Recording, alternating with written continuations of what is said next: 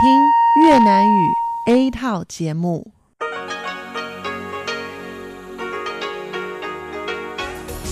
Đây là Đài Phát thanh Quốc tế Đài Loan RTI.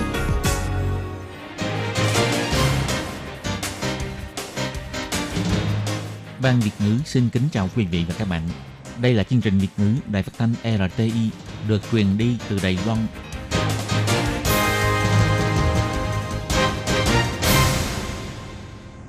Minh Hà xin kính chào quý vị và các bạn. Hôm nay là thứ Năm, ngày 21 tháng 11 năm 2019, cũng nhằm ngày 25 tháng 10 âm lịch năm kỷ hợi. Thưa quý vị, hôm nay chương trình phát thanh Việt ngữ của Đài RT sẽ lần lượt đến với quý vị theo nội dung đầu tiên là tin thời sự, bài chuyên đề, tiếng hoa cho mỗi ngày, chuyên mục cộng đồng người Việt tại Đài Loan và sẽ khép lại qua chương trình ca khúc xưa và nay. Trước nhất do Minh Hà mở đầu và dòng tin thời sự hôm nay. Hội Mỹ thông qua dự luật nhân quyền Hồng Kông, Bộ Ngoại giao cho biết hết sức ủng hộ người Hồng Kông đấu tranh cho tự do. Doanh nghiệp Đài Loan trở về đầu tư đạt gần 700 tỷ đại tệ. Thủ tướng Tô Trinh Sương cho biết chính phủ xưa và nay có cách tính giống nhau. Tuvalu khởi xướng thành lập liên minh các nước hữu nghị chống Trung Quốc. Tân Thủ tướng dự kiến thăm Đài Loan vào tháng 4 sang năm. Đường cao tốc Tây Tư phát huy hiệu quả giảm phát thải carbon, được trao giải Global Road Achievement Awards. Đài Loan dự định dẫn đầu châu Á quản lý và kiểm soát chặt các loại thực phẩm chứa dầu thực vật gây ung thư. Bật mí cách chọn mua những quả chuối ngon miệng của Đài Loan và sau đây mời các bạn theo dõi tiếp các tin chi tiết. Sau khi Thượng viện và Hạ viện Mỹ lần lượt thông qua dự luật nhân quyền và dân chủ Hồng Kông, ngày 21 tháng 11, người phát ngôn Bộ Ngoại giao Âu Giang An cho biết, nhân quyền, tự do và dân chủ là giá trị phổ biến thế giới, cũng là nền tảng phát triển thịnh vượng của xã hội Đài Loan đa dạng. Tạo nên câu chuyện dân chủ thành công và sức mạnh lương thiện nhận được sự khẳng định của cộng đồng quốc tế. Đài Loan sẽ tiếp tục đứng ở tuyến đầu để bảo vệ dân chủ, tự do, duy trì thành quả dân chủ của Đài Loan và cũng sẵn sàng đóng góp mọi khả năng cho cộng đồng quốc tế, nỗ lực hết mình để bảo vệ trật tự và giá trị tự do phổ biến thế giới. Bà Âu Giang An cho biết như sau.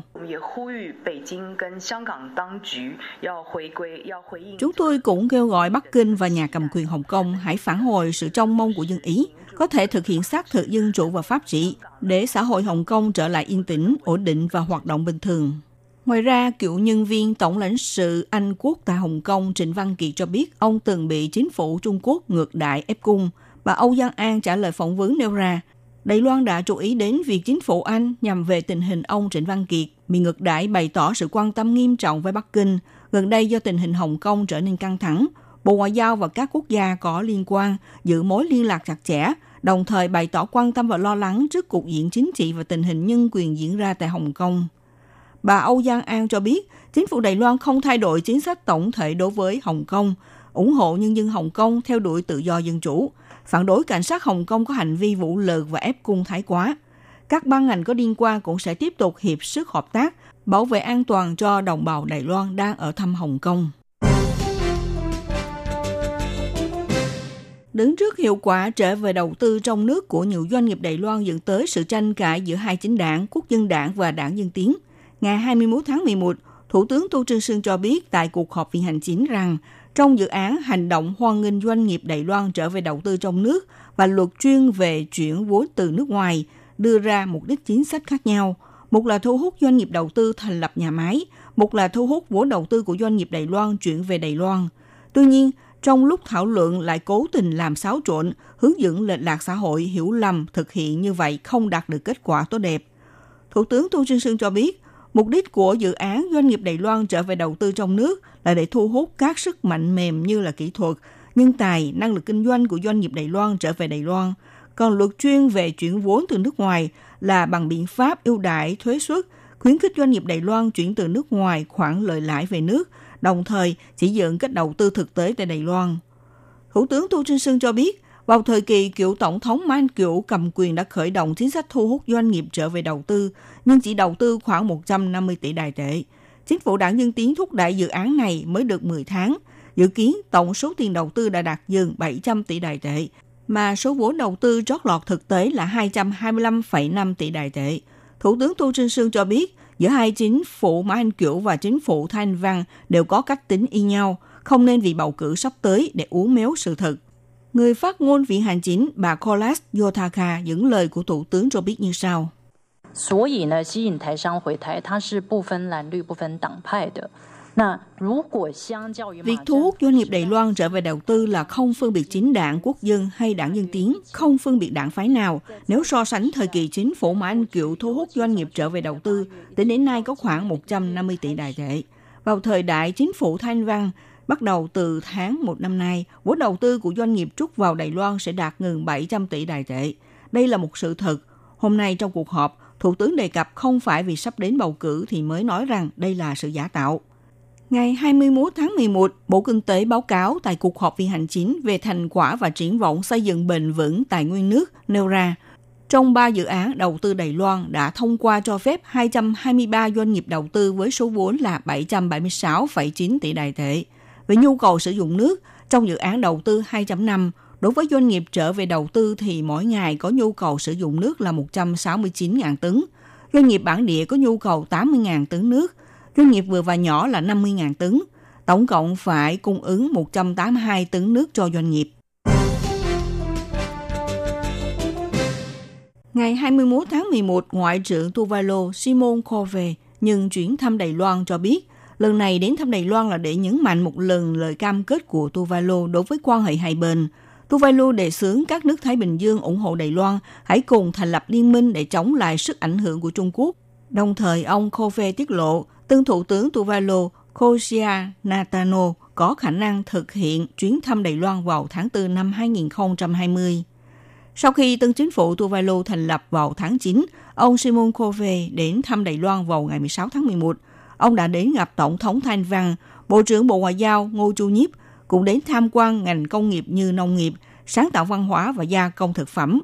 Lần đầu tiên thăm Đài Loan, ông Kove trả lời phóng viên cho biết sau khi tân chính phủ lên cầm quyền, không thay đổi lập trường đối với Đài Loan. Tuvalu là một trong bốn đảo quốc ở khu vực Thái Bình Dương có quan hệ ngoại giao với Đài Loan. Ông Kofe cho biết, tình hữu nghị gắn bó giữa Đài Loan và Tuvalu đã kéo dài 40 năm. Ông nói thẳng rằng, Trung Quốc càng ngày càng gây sức ép với các đảo quốc Thái Bình Dương. Đây cũng là vấn đề mà tân chính phủ Tuvalu phải giải quyết. Vì vậy, sau khi tân chính phủ lên cầm quyền, bày tỏ tiếp tục ủng hộ Đài Loan.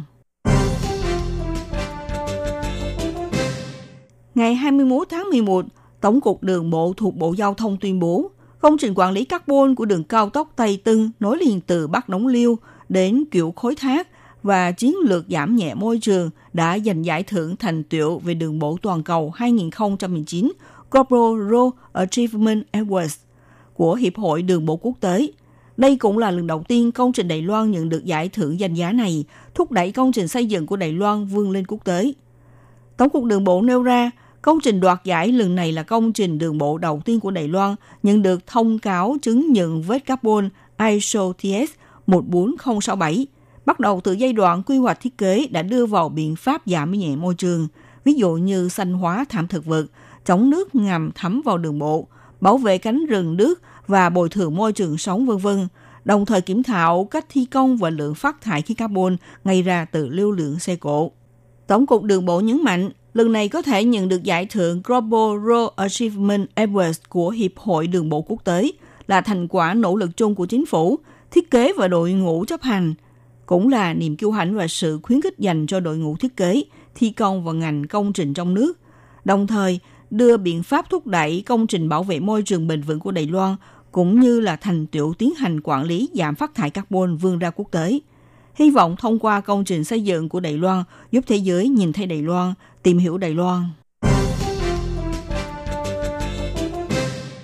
Những năm gần đây, trong nhiều loại thực phẩm chứa dầu thực vật được sản xuất ở các nước như là nước sốt, mứt vết dẻo, bánh quy, sô-cô-la vân vân, cho thấy trong đó chứa chất ethylene oxydic ester có khả năng gây ung thư do con người, nên thu hút sự quan tâm và chú ý của nhiều nước – Dự kiến Sở Thực phẩm Dược phẩm thuộc Bộ Y tế và Phúc lợi sẽ dẫn đầu châu Á đưa ra một quy chuẩn hạn chế hàm lượng và chính sách mới này nhanh nhất sẽ được thực hiện từ 6 tháng đầu năm 2020.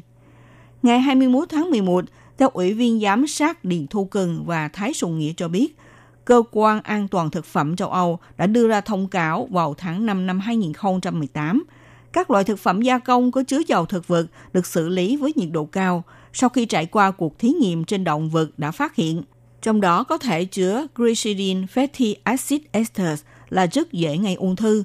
Đồng thời, gen của chất này và mang tác nhân gây ung thư cũng được Trung tâm Nghiên cứu Ung thư Quốc tế xếp vào chủng loại có khả năng gây ung thư cho người – thậm chí đã nhằm vào hàm lượng của glycerin fatty acid ester đặt ra tiêu chuẩn hạn chế trong 1 kg chỉ cho phép chứa 1.000 microgram. Trong khi đó lại không thấy Bộ Y tế và Phúc lợi Đài Loan đưa ra bất kỳ quy định có liên quan. Thực tế thì sự lo ngại về glycerin fatty acid esters gây ung thư này không chỉ xuất hiện trên sản phẩm sô-cô-la. Tất cả sản phẩm được sản xuất với dầu thực vật đều ẩn chứa nguy cơ – những năm gần đây, bùng phát mối lo ngại về mức sô-cô-la nổi tiếng nước Ý có chứa chất glycerin fatty acid esters. Ngoài ra, doanh nghiệp sản xuất dầu ăn ở Nhật cũng phát hiện trong một loại dầu thực vật có chứa chất glycerin fatty acid esters tăng gấp 18 lần so với loại dầu thực vật thường dùng, nên đã khẩn cấp thu hồi tất cả sản phẩm. Gần đây thì Hồng Kông cũng kiểm ra các loại thực phẩm làm bằng dầu thực vật như bơ nhân tạo, mứt phết dẻo, bánh trứng cuộn, bánh quy vân vân cũng có chứa glycerin fatty acid esters, cho thấy trên thế giới đang dừng coi trọng chất độc gây ung thư như thế. Để đảm bảo vệ sinh an toàn thực phẩm, Sở Thực phẩm và Dược phẩm đang soạn dự thảo liên quan và cho mời nhiều doanh nghiệp mở phiên họp thảo luận. Theo trưởng ban thực phẩm, Liêu Gia Định cho biết, nội dung chủ yếu của dự thảo sẽ chiếu theo quy định của Liên minh châu Âu, ứng định hàm lượng hạn chế chất glycerin fatty acid ester chứa trong các nguyên liệu thực phẩm – là trên mỗi kg chỉ được chứa 1.000 microgram. Đối với nguyên liệu sữa bột em bé và các thực phẩm phụ sẽ theo tiêu chuẩn là trong mỗi kg chỉ được chứa 500 microgram. Ông Lưu Gia Định cho biết, dự kiến bản thảo này sẽ được triển khai dự báo vào đầu năm 2020. Nếu thuận lợi có thể bắt đầu thực hiện từ 6 tháng đầu năm. Như vậy Đài Loan sẽ trở thành là quốc gia đứng đầu châu Á đưa ra quy định đối với chất glycerin fatty acid esters. Nông dân huyện Giang Nghĩa trong trang trại chuối bận rộn thu hái những buồn chuối ngừng giai đoạn thu hoạch có quả to và dài, sắp sửa trở thành món hoa quả tráng miệng cho mỗi gia đình Đài Loan. Chuối là loại trái cây có nhiều chất dinh dưỡng và bổ sung cho cơ thể. Chuyên gia sức khỏe cho biết chuối sẽ phát huy tốt nhất tác dụng thúc đẩy hệ tiêu hóa hoạt động khi ăn sau bữa cơm khoảng 1 tới 2 tiếng. Chuối có mùi rất thơm và ngọt, giúp người ăn làm tăng cảm giác no nê sau bữa ăn – Thực ra để chọn được những quả chuối ngon cũng phải họp theo 6 tiêu chuẩn. Trước tiên là phải có màu vàng tươi, tiếp theo là đường biên của vỏ chuối không rõ nét và có dáng căng tròn. Cô Đường, chủ cửa hàng bán trái cây cho biết, muốn có quả chuối ngon là vỏ ngoài của chuối phải có màu vàng ống, so với các loại trái cây khác có giá trị dinh dưỡng cao và giá bán cũng thấp hơn. Ngoài ra, chuối ngon sẽ có đuôi tròn, vỏ chuối có nhiều đốm đen, càng thấy ăn ngon hơn – hay đậu chuối có màu xanh thì có chỉ số đường huyết tương đối thấp, cũng tạo cảm giác no lâu sau khi ăn. Cô Đường, chủ cửa hàng bán trái cây cho biết, nếu chuối có đốm đen thì rất giàu giá trị dinh dưỡng. Hơn thế nữa, bản thân chuối chứa thành phần chống trầm cảm và còn có thể giúp ngủ ngon. Do đó chúng tôi thường xuyên khuyến khích khách hàng ăn nhiều chuối tốt cho sức khỏe. Đặc biệt là chuối Đài Loan rất giàu dinh dưỡng. Nếu người tiêu dùng biết cách chọn mua chuối Đài Loan sẽ được thưởng thức những hương vị thơm ngon của quả chuối, mang tới nhiều lợi ích cho sức khỏe. Các bạn thân mến, sau đây Minh Hà xin điểm lại các tin chính. Quốc hội Mỹ thông qua dự luật nhân quyền Hồng Kông, Bộ Ngoại giao cho biết hết sức ủng hộ người Hồng Kông đấu tranh cho tự do. Doanh nghiệp Đài Loan trở về đầu tư đạt gần 700 tỷ đài tệ. Thủ tướng Tô Trinh Sương cho biết, chính phủ xưa và nay có cách tính giống nhau. Tuvalu khởi xướng thành lập liên minh các nước hữu nghị chống Trung Quốc, tân thủ tướng dự kiến thăm Đài Loan vào tháng 4 sang năm. Đường cao tốc Tây Tương phát huy hiệu quả giảm phát thải khí carbon được trao giải Global Road Achievement Awards. Đài Loan dự định những đầu châu Á quản lý và kiểm soát chặt các loại thực phẩm chứa dầu thực vật gây ung thư. Bực Mỹ các chọn mua những quả chuối ngon miệng của Đài Loan. Các bạn thân mến, các bạn vừa theo dõi bản tin thời sự hôm nay của Đài RT do Minh Hà biên tập và thực hiện. Xin cảm ơn sự theo dõi của quý vị. Quý vị và các bạn thân mến, sau đây là email của Ban Việt ngữ ctv a rti org tvk hộp thư truyền thống của Ban Việt ngữ Việt Nam Miss PO Box 123 gạch ngang 199 Taipei 11199. Đây là đài phát thanh quốc tế Đài Loan RTI, truyền thanh từ Đài Loan. Mời các bạn theo dõi bài chuyên đề hôm nay.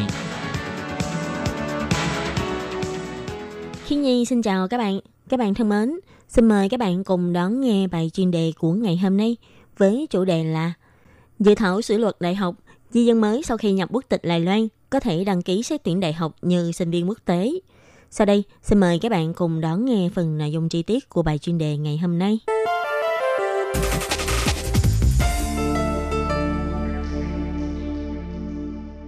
Gần đây, Ủy ban Giáo dục và Văn hóa của Viện Lập pháp đã thông qua sơ thẩm của dự thảo sửa luật đại học, nới lỏng tư cách vào đại học của di dân mới. Nếu dự thảo luật này được thông qua lần 3, những người hôn phối di dân mới đã nhập quốc tịch Đài Loan, nếu muốn học đại học, chỉ cần đăng ký xét tuyển đại học như sinh viên quốc tế. Về việc này, một giáo viên di dân mới đang dạy học tại Đài Loan đã bày tỏ sự khẳng định. Cũng như có ủy viên cũng chủ trương là hôn phối người Trung Quốc cũng nên được đưa vào đối tượng của chính sách này. Tuy nhiên, đề nghị này đã không được chấp nhận và không được đưa vào quyết nghị. Theo thống kê của Bộ Nội chính, di dân mới đã có giấy chứng minh của Trung Hoa Dân Quốc đã vượt qua con số 650.000 người. Có nhân khẩu đông hơn người nguyên trú, đang là nhóm dân cư lớn thứ năm của Đài Loan. Để cung cấp môi trường và phương thức nhập học thân thiện cho di dân mới, Ủy viên lập pháp Hứa Trí Kiệt và Lý Lệ Phân đã đề ra dự thảo sửa đổi điều 25 của luật đại học. Đề án của hai ủy viên này được 20 người ký tên ủng hộ và gần đây vừa được thông qua sơ thẩm của Viện Lập pháp. Ủy viên đề án cho hay, di dân mới sau khi đến Đài Loan 4 đến 8 năm mới có thể hoàn thành thủ tục nhập quốc tịch và có giấy chứng minh nhân dân của Đài Loan. Trước khi họ nhập quốc tịch, họ có thể được xét tuyển vào các trường đại học theo thân phận của sinh viên nước ngoài hoặc hoa kiều.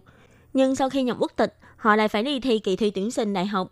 Bà Lý Lệ Phương nói, tuy hiện tại các trường đại học có tuyển sinh theo năng khiếu hoặc tuyển sinh đặc biệt vân vân, nhưng chỉ tiêu này không nhiều, cũng như là chỉ tiêu tuyển sinh của sinh viên nước ngoài chỉ xét tuyển nhập học cho một vài người. Ông Hứa Chí Kiệt cũng chỉ ra, theo điều tra về học lực của di dân mới tại quê nhà của Sở Di dân Bộ Nội chính năm 2016, các di dân mới sau khi có quốc tịch Đài Loan, nếu muốn thi công chức hoặc gia tăng sự ảnh hưởng của mình trong xã hội, cũng như là đi giảng dạy ngôn ngữ tiếng mẹ đẻ tại các trường học, đều có nhu cầu và động cơ để tăng cường học lực. Bộ Nội chính từng mời các đơn vị như Cục Xã hội và Trung tâm Phục vụ Di dân mới, vân vân đến tham gia hội nghị tư vấn, đánh giá vấn đề đảm bảo quyền lợi học đại học của di dân mới. Theo bà Trương Nguyễn Trinh, một người di dân mới Việt Nam đã đến Đài Loan được 38 năm nói, rất nhiều di dân mới người Đông Nam Á đều đã tốt nghiệp cấp 3 và nay đã nhập quốc tịch Đài Loan. Nhưng nếu họ muốn học đại học thì lại phải thi kỳ thi tốt nghiệp cấp 3, kỳ thi tuyển sinh đại học như các sinh viên Đài Loan. Vì tiếng Hoa không phải là tiếng mẹ đẻ của các di dân mới, nên phần lớn di dân mới không đạt được kết quả tốt khi đi thi. Và ở đây, việc nhập quốc tịch Đài Loan lại biến thành một cách trừng phạt biến tướng đối với các di dân mới muốn được học cao hơn. Và rất nhiều di dân mới đã vì thế mà bỏ ý định học đại học. Và các trường đại học cũng vì thế mà mất đi nhiều nhân tài. Bà Trương Viễn Trinh nói, bà có quen rất nhiều di dân mới. Vì muốn được học nên đã quyết định không nhập quốc tịch để có thể đi học theo tư cách của sinh viên quốc tế mà không phải thi. Nhưng như thế, những di dân mới này vẫn phải mạo hiểm. Nếu như trong tương lai, chồng của những người này muốn ly hôn, thì các cô sẽ bị buộc phải rời khỏi Đài Loan vì không có quốc tịch. Bà cảm thấy rất vui vì nếu ủy viên lập pháp sửa luật, để những di dân mới có quốc tịch Đài Loan cũng có thể xin nhập học tại các trường đại học như sinh viên quốc tế. Động viên di dân mới có thể trao dồi thêm kiến thức để có thể đóng góp tài năng của mình. Và ủy viên lập pháp Lâm Dịch Hoa cũng chủ trương đưa di dân mới gốc Trung Quốc vào đối tượng chính sách này, cũng có quyền để được xét tuyển vào đại học. Bà Lâm Dịch Hoa cho hay, di dân mới Đông Nam Á và di dân mới Trung Quốc phần lớn đều là kết hôn đến Đài Loan. Tuy hôn phối gốc Trung Quốc biết tiếng Hoa, nhưng vì không học cấp 3 tại Đài Loan, nếu muốn thi vào trường đại học như sinh viên bình thường thì vẫn có độ khó nhất định. Trả lời về vấn đề này, ông Châu Tuấn Trương, Bộ trưởng Giáo dục cao cấp của Bộ Giáo dục nói, các hôn phối người Trung Quốc, sinh viên Trung Quốc hiện nay đều phải thi tuyển vào đại học tại Đài Loan. Khi thảo luận, các ủy viên lập pháp cũng có nhắc đến, vì hôn phối Trung Quốc có liên quan đến điều lệ quan hệ người dân khu vực Đài Loan và Trung Quốc. Tình hình này khác với di dân mới Đông Nam Á, nên không thể xét chung di dân mới Đông Nam Á và Trung Quốc. Các bạn thân mến, bài chuyên đề của ngày hôm nay với chủ đề là Dự thảo sửa luật đại học, di dân mới sau khi nhập quốc tịch Đài Loan có thể đăng ký xét tuyển đại học như sinh viên quốc tế Do khi nhi biên tập và thực hiện cũng xin tạm khép lại tại đây. Cảm ơn sự chú ý, lắng nghe của quý vị và các bạn. Xin thân ái chào tạm biệt các bạn.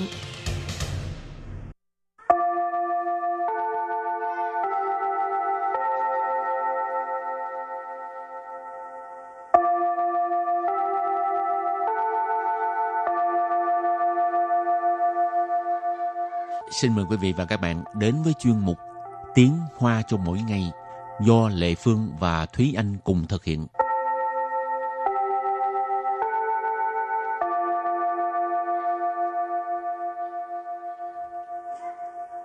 Thúy Anh và Lệ Phương xin kính chào quý vị và các bạn. Chào mừng các bạn đến với chuyên mục Tiếng Hoa cho mỗi ngày ngày hôm nay. Thúy Anh biết bơi không? Không chìm được thôi. Nghĩa là sao vậy? Vậy tức là không biết bơi, nhưng mà cũng không tới nỗi sẽ chìm. Không biết bơi là cũng sẽ chìm đó. Đi ra xa là là bắt đầu chìm rồi. Nhưng mà vẫn có thể nổi trên nước được mà chị. Miễn sao đừng có cố gắng nhấn em xuống nước là được. không, lúc đó là chắc có có sử dụng cái gì? Kêu bằng cái gì? Phao cứu sinh À, không phải phao cứu sinh mà là phao phao thường thôi. Phao Ừ. cứu sinh là khi nào mình gặp nguy hiểm rồi thì người ta cứu Người ta phải mình. cứu mới Thì kêu mình là gọi là phao cứu sinh. Còn cái cái đó là kiểu cái phao thôi đúng Phao không? bơi. Ờ, rồi hôm nay mình học hai câu. Câu thứ nhất, hôm nay mình bị chuột rút khi bơi. Và câu thứ hai, có phải là bạn chưa tập khởi động mà đã xuống nước phải không? Và sau đây chúng ta lắng nghe cô giáo đọc hai câu mẫu này bằng tiếng Hoa. 我今天游泳时抽筋了， 你是不是没有先暖身就下水？ Thúy Anh xin giải thích câu mẫu số 1. 我今天游泳时抽筋了，我 Wo là mình. 今天 今天, hôm nay. 游泳 Dỗ dụng là bơi. 时 Sử là khi một khoảng thời gian nào đó. Cho nên, 我今天游泳时 là hôm nay khi mình đi bơi. 抽筋 Châu chín là chuột rút. 了， L là ý chỉ hành động này, sự việc này đã diễn ra. Và sau đây chúng ta hãy cùng lắng nghe cô giáo đọc lại câu mẫu này bằng tiếng Hoa. 我今天游泳时抽筋了，我今天游泳 时抽筋了。 Câu này có nghĩa là hôm nay mình bị chuột rút khi bơi. Và câu thứ hai, có phải là bạn chưa có tập khởi động mà xuống nước rồi phải không? 你是不是没有先暖身就下水？ Sau đây Lê Phương xin giải thích câu 2. 你 Nị là bạn, 是不是 sư bù sự, có phải hay không? Mấy dụ. Mấy dụ có nghĩa là không có ha. Xiên Noạn sinh Sinh noạn sinh Sinh có nghĩa là trước. Noạn sinh Noạn tức là ấm áp. Sinh là sinh thì có nghĩa là cơ thể. Noạn sinh tức là làm cho cơ thể mình nóng lên ha. Tức là trước khi mình chơi thể thao mình phải tập khởi động cho nó an toàn. À, tập khởi động á, tiếng hoa gọi là noàn sinh 下水。 Xa sệ tức là xuống nước ha. Và bây giờ chúng ta lắng nghe cô giáo đọc câu mẫu này bằng tiếng Hoa. 你是不是没有先暖身就下水？你是不是没有先暖身就下水？ Câu vừa rồi là có phải là bạn chưa tập khởi động là xuống nước phải không? Và sau đây chúng ta hãy cùng đến với phần từ vựng mở rộng.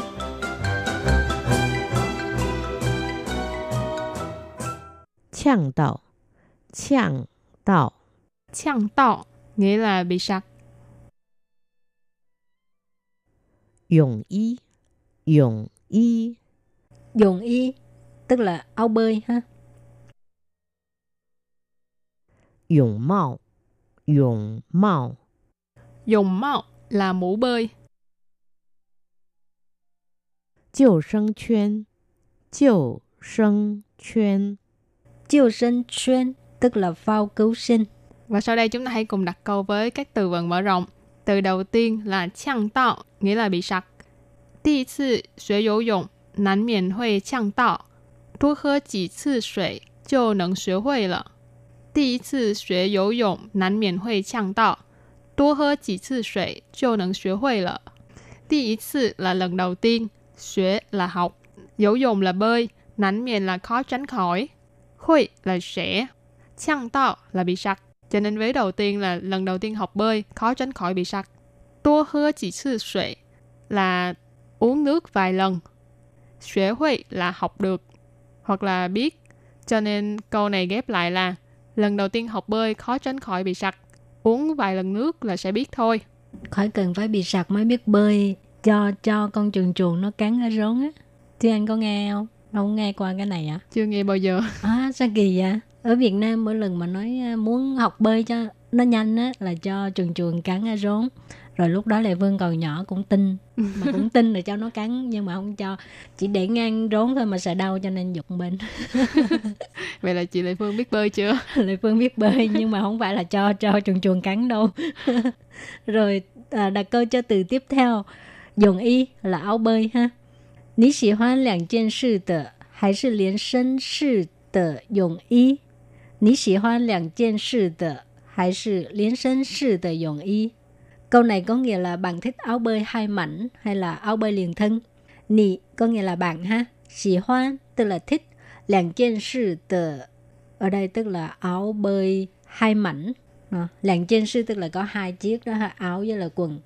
Hải sư hay là liền sinh sư tờ dụng y là áo bơi liền thân. Liền sinh sư tức là cái kiểu liền thân ha. Dụng y tức là áo bơi. Và đặt câu cho từ kế tiếp là dụng mạo nghĩa là mũ bơi. 这个泳帽太可爱了，我们买几个吧。这个泳帽太可爱了，我们买几个吧。Câu này có nghĩa là cái mũ bơi này dễ thương quá, chúng ta mua vài cái đi. 这个 là cái này, dùng mạo là mũ bơi,太可爱了 là dễ thương quá. 我们 là chúng ta, mại là mua, chỉ cơ là vài cái, ba là ngữ khí từ đặt ở cuối câu. Hảo, đặt câu cho từ cuối cùng. Chiêu sinh chuyên tức là phao cứu sinh ha. Chiêu sinh chuyên là một种浮在水面上的救生用品。救生圈是一种浮在水面上的救生用品。Câu này có nghĩa là à, phao cứu sinh là một loại vật dụng cứu sinh, vật dụng cứu hộ nổi trên mặt nước. Chiêu sinh chuyên tức là phao cứu sinh, là một种là một loại Phủ tại水面上 tức là nổi trên mặt nước. Phủ có nghĩa là nổi,水面上 là trên mặt nước. Chiêu sinh dụng品tức là vật dụng cứu hộ, vật dụng cứu sinh. Và sau đây chúng ta hãy cùng ôn tập lại hai câu mẫu của ngày hôm nay.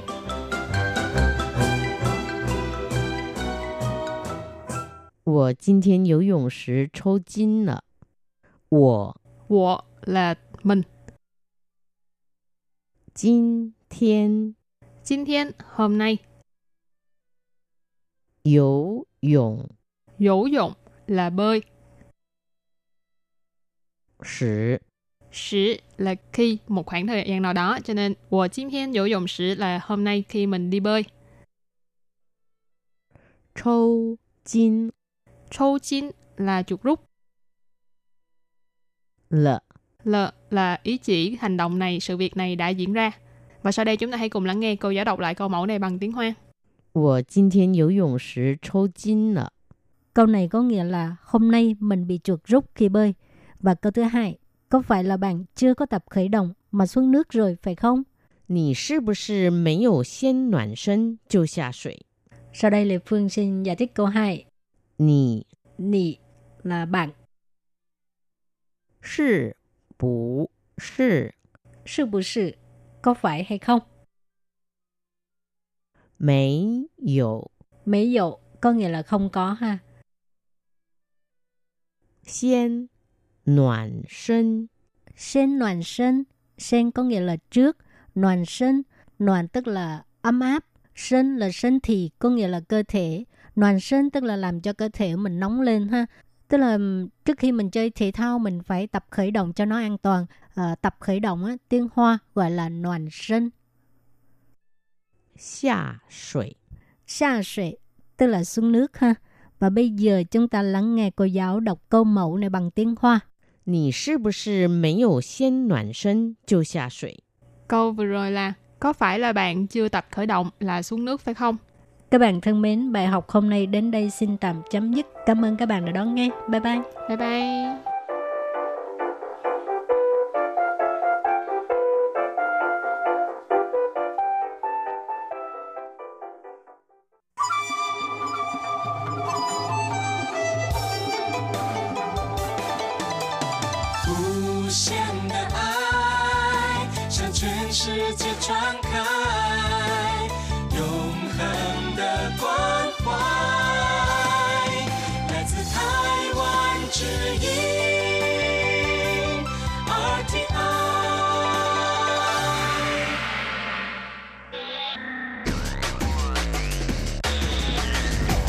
Quý vị đang đón nghe chương trình Việt ngữ tại RTI truyền thanh từ Đài Loan.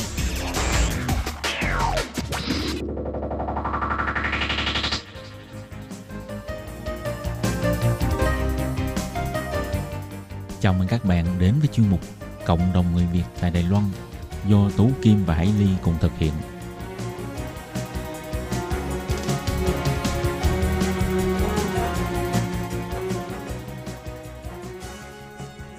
Các bạn thân mến, Hải Ly và Tú Kim xin chào các bạn. Hoan nghênh các bạn lại đến với chuyên mục Cộng đồng người Việt tại Đài Loan hôm nay.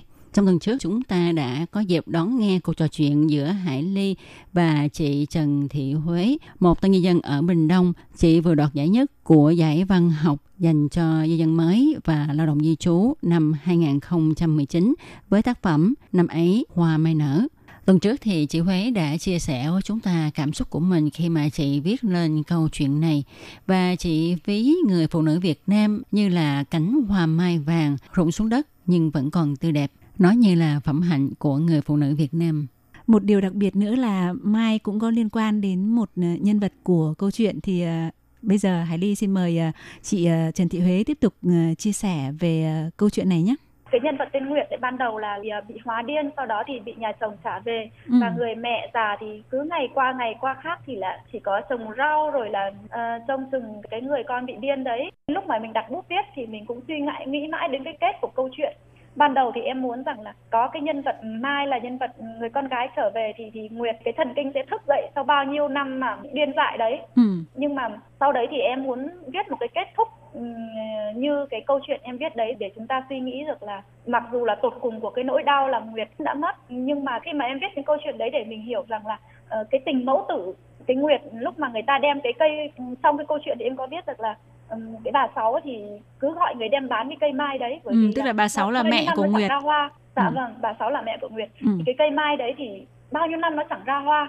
Bà thì muốn là đem bán cái cây mai đấy đi. Cái người mẹ thì là nhớ con nhưng mà lại không có tỉnh táo không biết nói gì hết. Nhưng mà vẫn là chăm sóc cho cái cây mai đấy. Cứ tưởng chừng như cây mai đấy là chính là đứa con của mình. Thế rồi là bà sáu gọi người đến để đào cái gốc mai để bán cái gốc mai. Cô nguyệt thì lại không cho bán. Đến lúc mà chuẩn bị là chút hơi thở cuối cùng vẫn đau đáu vẫn muốn rằng là muốn nằm ở dưới gốc mai đấy như là nguồn sống để nuôi dưỡng cái cây mai đấy như ừ. kiểu là đến lúc tận cùng cuộc sống rồi mà vẫn nghĩ đến, đến đứa con vẫn gái nghĩ đến người con ừ. đó thế là trong sâu thẳm tức là người phụ nữ Việt Nam trong lúc điên dại như thế nào hoàn cảnh như thế nào cũng lúc nào trong lòng cũng là là cái tình mẫu tử lúc nào cũng thiêng liêng như thế. Trong cái câu chuyện của Huế thì cái ờ, đoạn về sau của câu chuyện là khi mà Nguyệt tức là bệnh ở Việt Nam và sau đó mất đi ấy thì ờ, dạ. tức là bà mẹ của Nguyệt rất là buồn nhưng mà cũng có một cái niềm mong ước và mơ một ngày nào đó được gặp cái đứa dạ. cháu gái của mình dạ, đứa vâng. cháu ngoại của mình mà mình dạ. uh, chưa bao giờ từng được biết mặt đúng không dạ, vâng, và cái kết có hậu ở chỗ là khi mà bà gặp được một người uh, tức là cô gái cũng sang Đài Loan lấy chồng dạ. và thông qua cái cái cái người này thì đã nhờ để tìm ra cô cháu gái dạ. và cuối cùng thì cô cháu gái đã tức là được ờ, gia đình nhà bố mình ờ, nuôi tức nấng. ở nuôi nấng và sau đó dạ. thì đã được phép là quay sang Việt Nam để thăm dạ. bà ngoại đúng không? Ừ. Tại vì nếu như mà câu chuyện chỉ có dừng lại ở ở cái nhân vật Nguyệt mà bị điên xong rồi bị uh, nói, nói chung là bệnh tật xong rồi mất đi thì không thể nào mà biết được lý do tại sao mà Nguyệt trở lên điên dại như thế Ừ. và phải chịu cùng cực bao nhiêu năm nhớ thương con xong rồi người đời thì nói nguyền rủa rằng là không phải là người tại vì là là sống trong điên dại như thế Ừ. cái thứ nhất cái thứ hai nữa em xây dựng lên một tuyến nhân vật thực ra nó rất là nhỏ trong một câu chuyện thôi nếu mình để ý thấy thì mình mới thấy. Tức là cái gần kết của câu chuyện là cái nhân vật giúp cái bà sáu đấy tìm lại. Chỉ có hai câu ngắn gọn thôi nhưng mà nó cũng đặc tả được một phần nào về cuộc sống của chị em Việt Nam mình ở ở tại cái hòn đảo này. Tức là Ừ. em viết là một cái nhân vật là tên oanh là giúp bà sáu tìm lại Ừ. thì là người ta trong làng của cái bà trong cái ấp của bà sáu mới nói rằng là cái cô gái đấy đúng là có phước.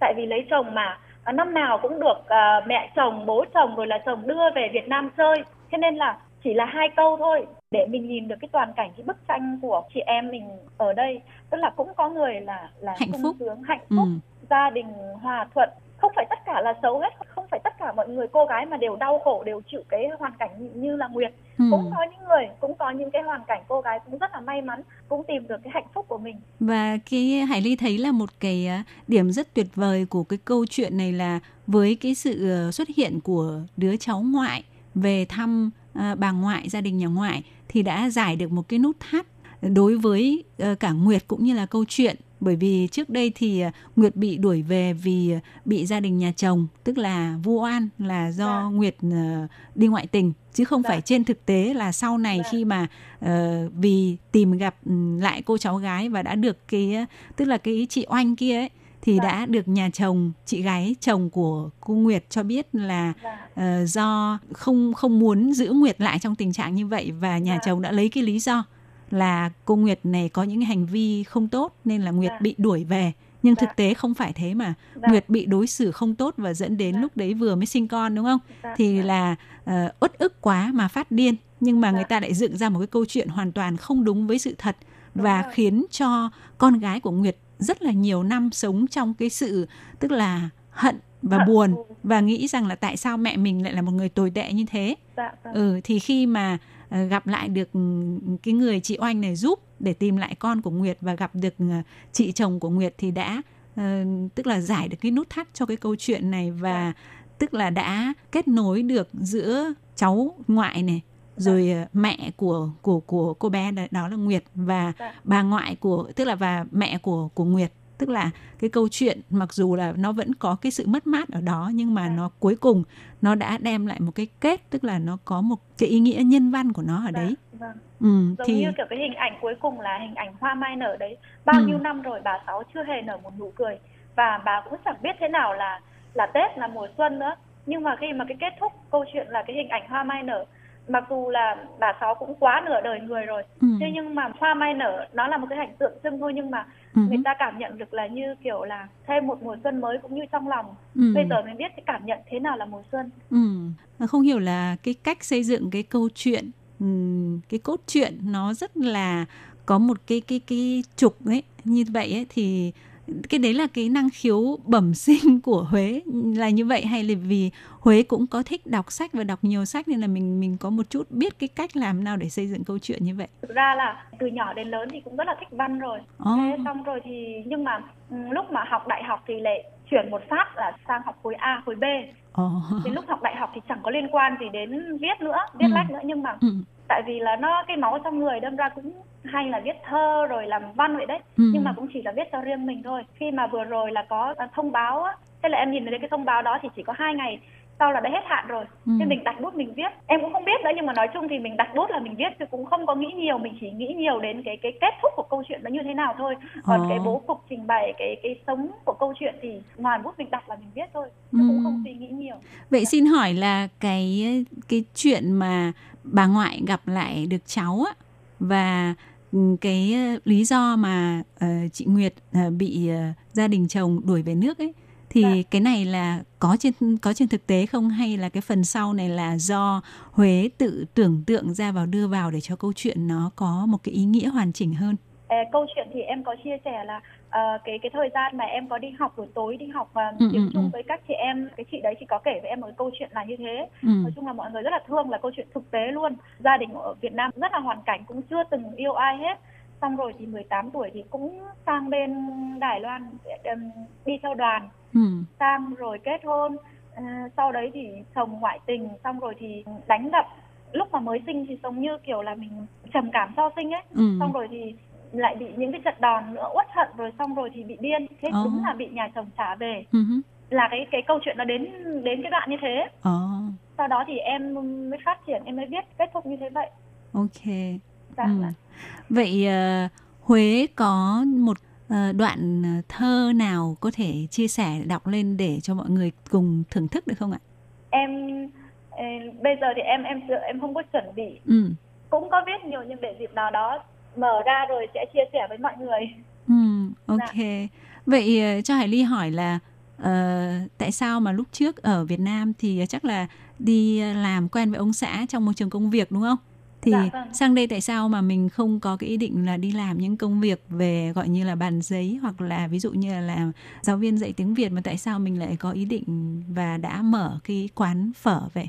em quen ông xã ở bên Việt Nam thì ờ, em không có học chuyên ngành tiếng Trung Ồ, là mình học một cái chuyên ngành kỹ thuật ở bên kỹ thuật. Hứ, sau đấy thì khi mà sang bên à, rất là là đã kết hôn ở bên Việt Nam và ừ, và đã sinh à, em đã sinh một một một bé được một tuổi thì bắt đầu ông xã thì quyết định là từ từ Việt Nam mà về lại Đài Loan. Hứ, thì lúc đấy thì mình rất là hoang mang tại vì là mình không cái tự tâm thế của mình là mình không có chuẩn bị mình không nghĩ là một ngày mình phải sang Đài Loan đấy. Ồ, thế là bắt đầu không biết một cái chữ tiếng Trung nào hết. Hứ, xong đó cũng nhờ là trong cái hội chị em là giới thiệu đến để đi học tiếng Trung. Ồ, sau đó thì em đi làm những công việc à, đi làm thuê. Ừ, xong cũng ở nhà thì cơm nước ờ, cho mọi người trong gia đình chồng ừ, lúc đấy thì mình mới phát hiện ừ, thế là mình nấu cơm cho mọi người ăn tự dưng mình có một cái cảm giác hạnh phúc.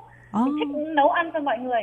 Thế xong rồi thì quyết định là là khi mà con em lớn lúc được à, chừng hơn 3 tuổi thì đi học nhà trẻ. Sau rồi thì mình nghĩ là mình quyết định là mở một một quán phở rồi như thế vậy thì mình ngày nào mình cũng được à, nhìn thấy phở nhìn thấy bún nhìn thấy bánh mì đỡ nhớ quê hương hơn. Thế xong đặt luôn quán là tên là quê hương. Ừm, hóa ra là như vậy. Dạ. Ừm, và qua cái ờ, cuộc thi qua cái giải văn học dành cho di dân mới và lao động di trú vừa rồi ấy và đã có một cái sự khẳng định nhất định là đã đạt ờ, giải nhất trong cái giải văn học này thì ờ, không hiểu là ờ, Huế có những cái dự định gì sắp tới ví dụ như là tiếp tục phát triển về cái ờ, lĩnh vực gọi là viết lách ừm, ở Đài Loan không ạ? em thì rất là thích viết lách Ừ. rồi là cũng đam mê văn học thế nên là cái lúc mà em sang đây thì có một cái rào cản đấy là cái tiếng Trung của mình chưa thực sự là tốt Ừ. thế nên là ban đầu thì em cũng có đi học và đi um, dạy tiếng Việt rồi là vào những cái thư viện à, để um, đi dạy rồi là um, kể những câu chuyện cổ tích cho những cái em em nhỏ em học sinh Ừ. uh, nhỏ ở những cái thư viện đó Ừ. thế nhưng mà cái cái công việc đấy thì nó không nó nó không ổn định và nó không đem lại nguồn thu nhập chính cho mình thế nhưng mà cái đam mê của mình thì mình mình vẫn để ờ, mình cũng muốn theo đuổi vì vậy nên là cái dự định của em là ừm, em sẽ dành thứ bảy chủ nhật sắp tới thì em sẽ mở một một cái lớp học à, về tiếng Việt bởi vì là rất là yêu tiếng Việt Ồ. để để truyền bá văn hóa hiện tại thì em có một là bé trai 5 tuổi hứ. em cũng hiện tại thì đang là rất- là cố gắng hàng ngày dạy và nói chuyện ờ, dạy từ bảng chữ cái cho bé học Wow, hay quá. dạ Ừ. nên là dự định sắp tới thì em cũng dự định là mình sẽ mở một cái lớp học tiếng Việt dành cho mọi người vào thứ bảy chủ nhật Ừ. Ờ, ok vậy thì ờ, Hải Ly rất là cảm ơn ờ, Ờ, Huế đã chia sẻ về cái tác phẩm năm ấy hoa mai nở đạt giải nhất trong uh, giải văn học dành cho di dân mới và lao động di trú năm 2019 và Hải Ly cũng xin ờ, chúc cho uh, công việc kinh doanh của quán quê hương của Huế Dạ. và gia đình luôn luôn phát triển đồng thời là những cái ước mơ những cái dự định của Huế sẽ tiếp tục được uh, thực hiện và cũng à, hy vọng rằng là sẽ có cơ hội được à, thưởng thức thêm những cái tác phẩm hay của Huế. Và nếu mà các bạn có cái hứng thú thì các bạn có thể đánh cái uh, cụm từ là năm ấy hoa mai nở hoặc là tiếng ờ, Trung là nà nén mấy hoa khai uh, thì các bạn sẽ có cơ hội đọc một cái bài văn tuy là uh, tức là cái cách hành văn nó không phải là một cái gì đấy nó quá là hoành tráng nhưng mà Hải Ly thấy ở trong đấy một cái sự rất là chân thực và một cái tình cảm nó ờ, rất là là có một cái độ sâu có cái chiều sâu mà Hải Ly nghĩ rằng đây là một cái uh, tác phẩm văn học nhưng mà lại rất là đời thường mà xứng đáng để chúng ta có thể cùng chia sẻ uh, và một lần nữa thì xin cảm ơn Huế đã đến với chương trình của chúng tôi hôm nay. Dạ, dạ em cảm ơn. À, xin uh, cũng chúc chị và đài phát thanh cũng như là um, quý thính giả nghe đài um, chúc mọi người có sức khỏe và luôn hạnh phúc. Ừ. À, xin chào tất cả mọi người. Vâng thì chương trình của chúng tôi hôm nay cũng xin được uh, nói lời chia tay với Huế cùng với tất cả các bạn thính giả. Thân ái chào tạm biệt. Bye bye. Xin chào chị. Bye ừ. bye.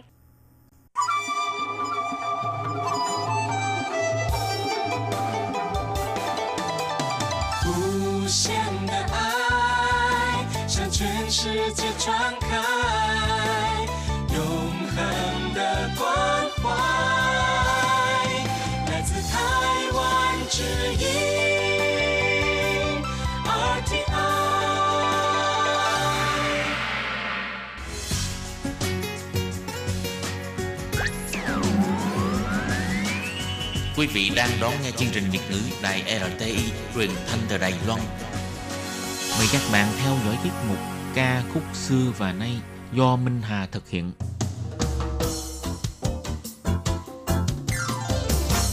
Xin đón chào các bạn đến với chương trình Nhạc trẻ trọn lọc của đài RTI. Trong chương trình này, Minh Hà sẽ giới thiệu những ca khúc Trung Hoa cùng album đang được giới trẻ Đài Loan yêu thích nhất.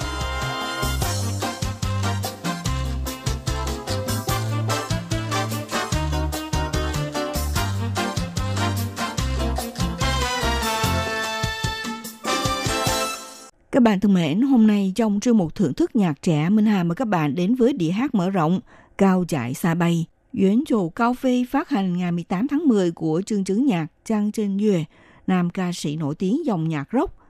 Nam ca sĩ Trương Chứng Nhạc cũng được biết đến với tên là Ai Duê, là nhạc sĩ, ca sĩ và là nghệ sĩ guitar. Anh là DJ chơi thành thạo nhạc dance dưới nghệ danh là DI Orange – là đứa con của thổ dân thích sống với thiên nhiên, với biển cả và núi rừng.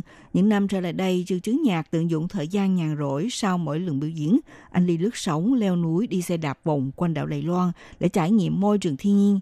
Nhờ hành động đi vòng quanh đảo Đài Loan và leo núi có thể giúp anh nhìn từ mọi góc độ để tìm hiểu miền đất nơi anh đang sinh trưởng, cũng như tìm hiểu cuộc sống khác nhau của mọi người. Trong tộc người Ami, Ayan Komot là tên dân tộc của Trương Trứng Nhạc. Khô mốt là tên của cha, tất cả cha mẹ thổ dân luôn nhắc nhở con em mình là mỗi người sẽ có một cái tên gốc và hãy đừng quên rằng mỗi người con cùng là linh hồn thuộc về biển cả và núi non. Bắt nguồn từ những ý tưởng này, năm 2013, chương chứng Nhạc đã phát hành album mang tên Tôi là Ayan Komot, kể chuyện của một thanh niên thuộc sắc tộc Ami trải qua dòng chảy của trào lưu và sự thay đổi của xã hội để trở về nơi sinh trưởng của mình. Chương chứng Nhạc là một nhà sáng tác âm nhạc yêu say đắm mảnh đất quê hương, Trở về nơi đất mẹ viết lên nhiều tác phẩm âm nhạc nhẹ nhàng hòa đồng với cuộc sống thiên nhiên. Năm 2013, trường chứng Nhạc giành giải album tiếng khoan thoại xuất sắc nhất tại lễ trao giải kim khúc với album Tôi là Aya Komot. Sau đó thì đối với chứng Nhạc vốn có bẩm tính sống phóng khoáng, thoải mái, tự do tự tại, đã đi theo bước nhịp của mình tiếp tục hướng đến con đường sáng tác, dựa vào nền tảng của dân ca, đắm chìm trong thế giới nhạc điện tử, Tiếp thêm sức sống của dòng nhạc hip hop, cuối cùng anh đã hoàn chỉnh trình làng đĩa AB cao chạy xa bay, duyễn trụ cao phi. Trước chứng nhạc vốn rất thành thạo lấy tình ca làm bối cảnh miêu tả cho nên trong EP lần này, một lần nữa bằng hình ảnh sắc bén hơn để gửi lên người nghe từng mảnh ký ức về tình yêu. Nằm trong đĩa hát mở rộng, Cao chạy xa bay gồm có 5 ca khúc. Sau đây, chương chứng nhạc sẽ mở đầu với ca khúc mang cùng tên album Cao chạy xa bay, duyễn trụ cao phi. 脚步慢慢多重，笑着冷清依旧。嘿，嘿，毫无保留中立沉入黑底，往下加速坠落无边无际。时间静止让我享受伤心，以为你离开我不在意，别人看起来我的笑嘻嘻，其实脆弱装不在意。没想那么远，未来和过去，现在变得好焦虑。房间落满地，是时候离去，收拾一切。包含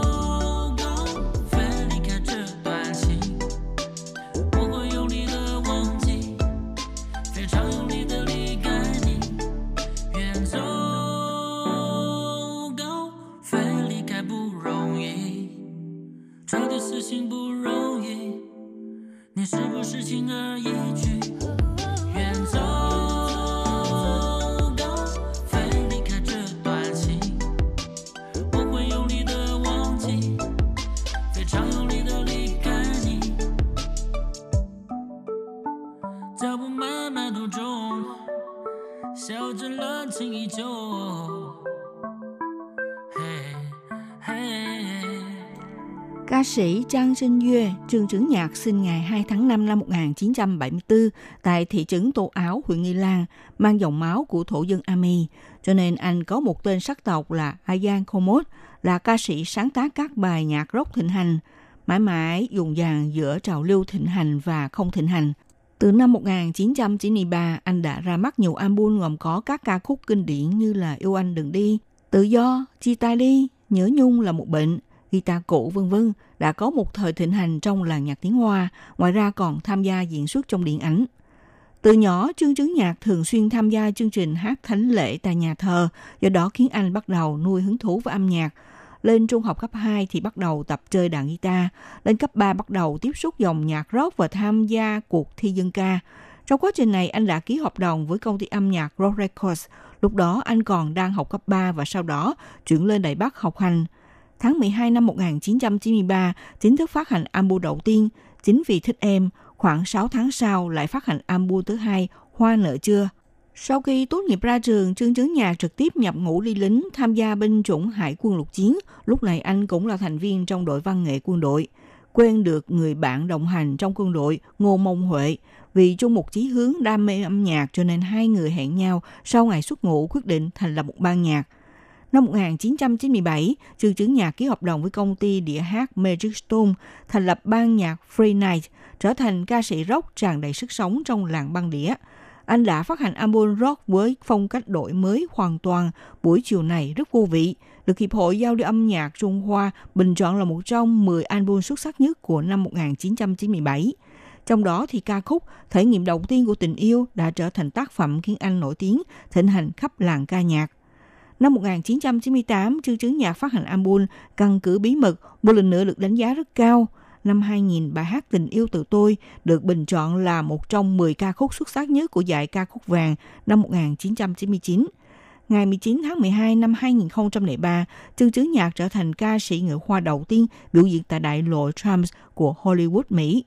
Trương Trứng Nhạc là ca sĩ người Hoa đầu tiên tổ chức buổi concert âm nhạc tại nhà hát House of Blues ở Mỹ, song hoàn thành buổi lưu diễn trong 10 thành phố nước Mỹ và cũng từng là ca sĩ hợp tác với ba ca sĩ kim nhạc sĩ gạo cội gồm có Lý Tông Thịnh, là Đại Hiểu, Châu Hoa Kiện để thành lập nhóm nhạc mang tên là Tuyến Tung Hoành Ngang Dọc. Trong một năm đã hoàn thành 50 buổi concert âm nhạc tầm cỡ, gây cảm động hơn một triệu người hưởng ứng với tiếng hát chân thành đến từ nhóm. Trương Trứng Nhạc không những là một nghệ sĩ nhạc rock Đài Loan nổi tiếng với chất giọng và một hình ảnh khỏe mạnh trên sân khấu. Từ tháng 6 năm 2013, Trương Trứng Nhạc triển khai một loạt chương trình lưu diễn thế giới mang tới khán thính giả những ca khúc hit của mình, một thịnh hội âm nhạc lifestyle hết sức là sôi động. Chạm ghế đầu tiên là Hồng Kông, tiếp theo là Thượng Hải. Trứng Nhạc cho biết anh rất yêu thích những buổi biểu diễn kéo xích lại khoảng cách với khán giả – vì chỉ có như vậy thì mới có thể trực tiếp chia sẻ những dòng suy nghĩ cũng như lối sống của anh với mọi người. Để khép lại cho một nhạc trẻ hôm nay, sau cùng chương chứng nhạc sẽ giới thiệu đến các bạn yêu nhạc bài hát cuối, đó là Tham Lam Than Xin. Hy vọng tiếng hát của ca sĩ Trương Trứng Nhạc sẽ mang lại cho các bạn những giây phút thoải mái, vui tươi sau một ngày làm việc mệt nhọc. Minh Hà đến đây cũng xin kính chào toàn các bạn. Hẹn gặp các bạn vào buổi phát kỳ sau.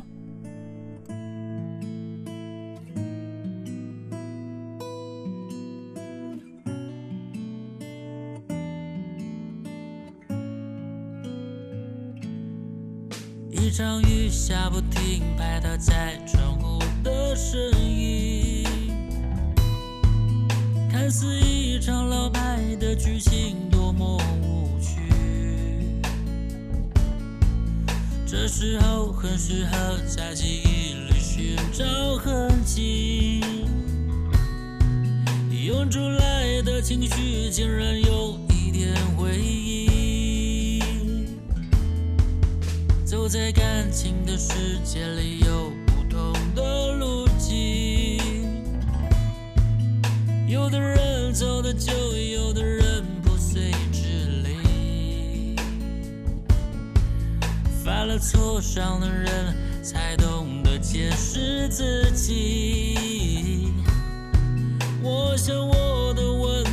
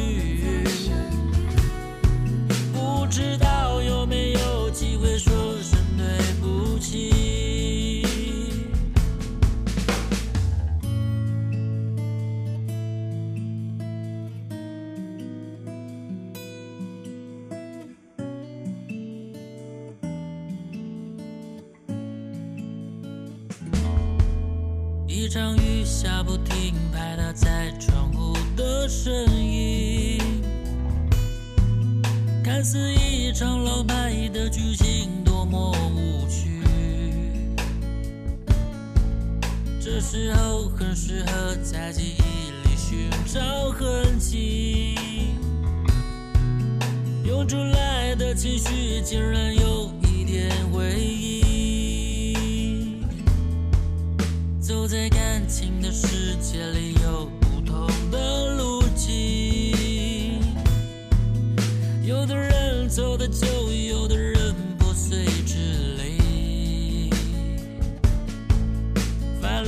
受，伤的人，才懂得坚持自己。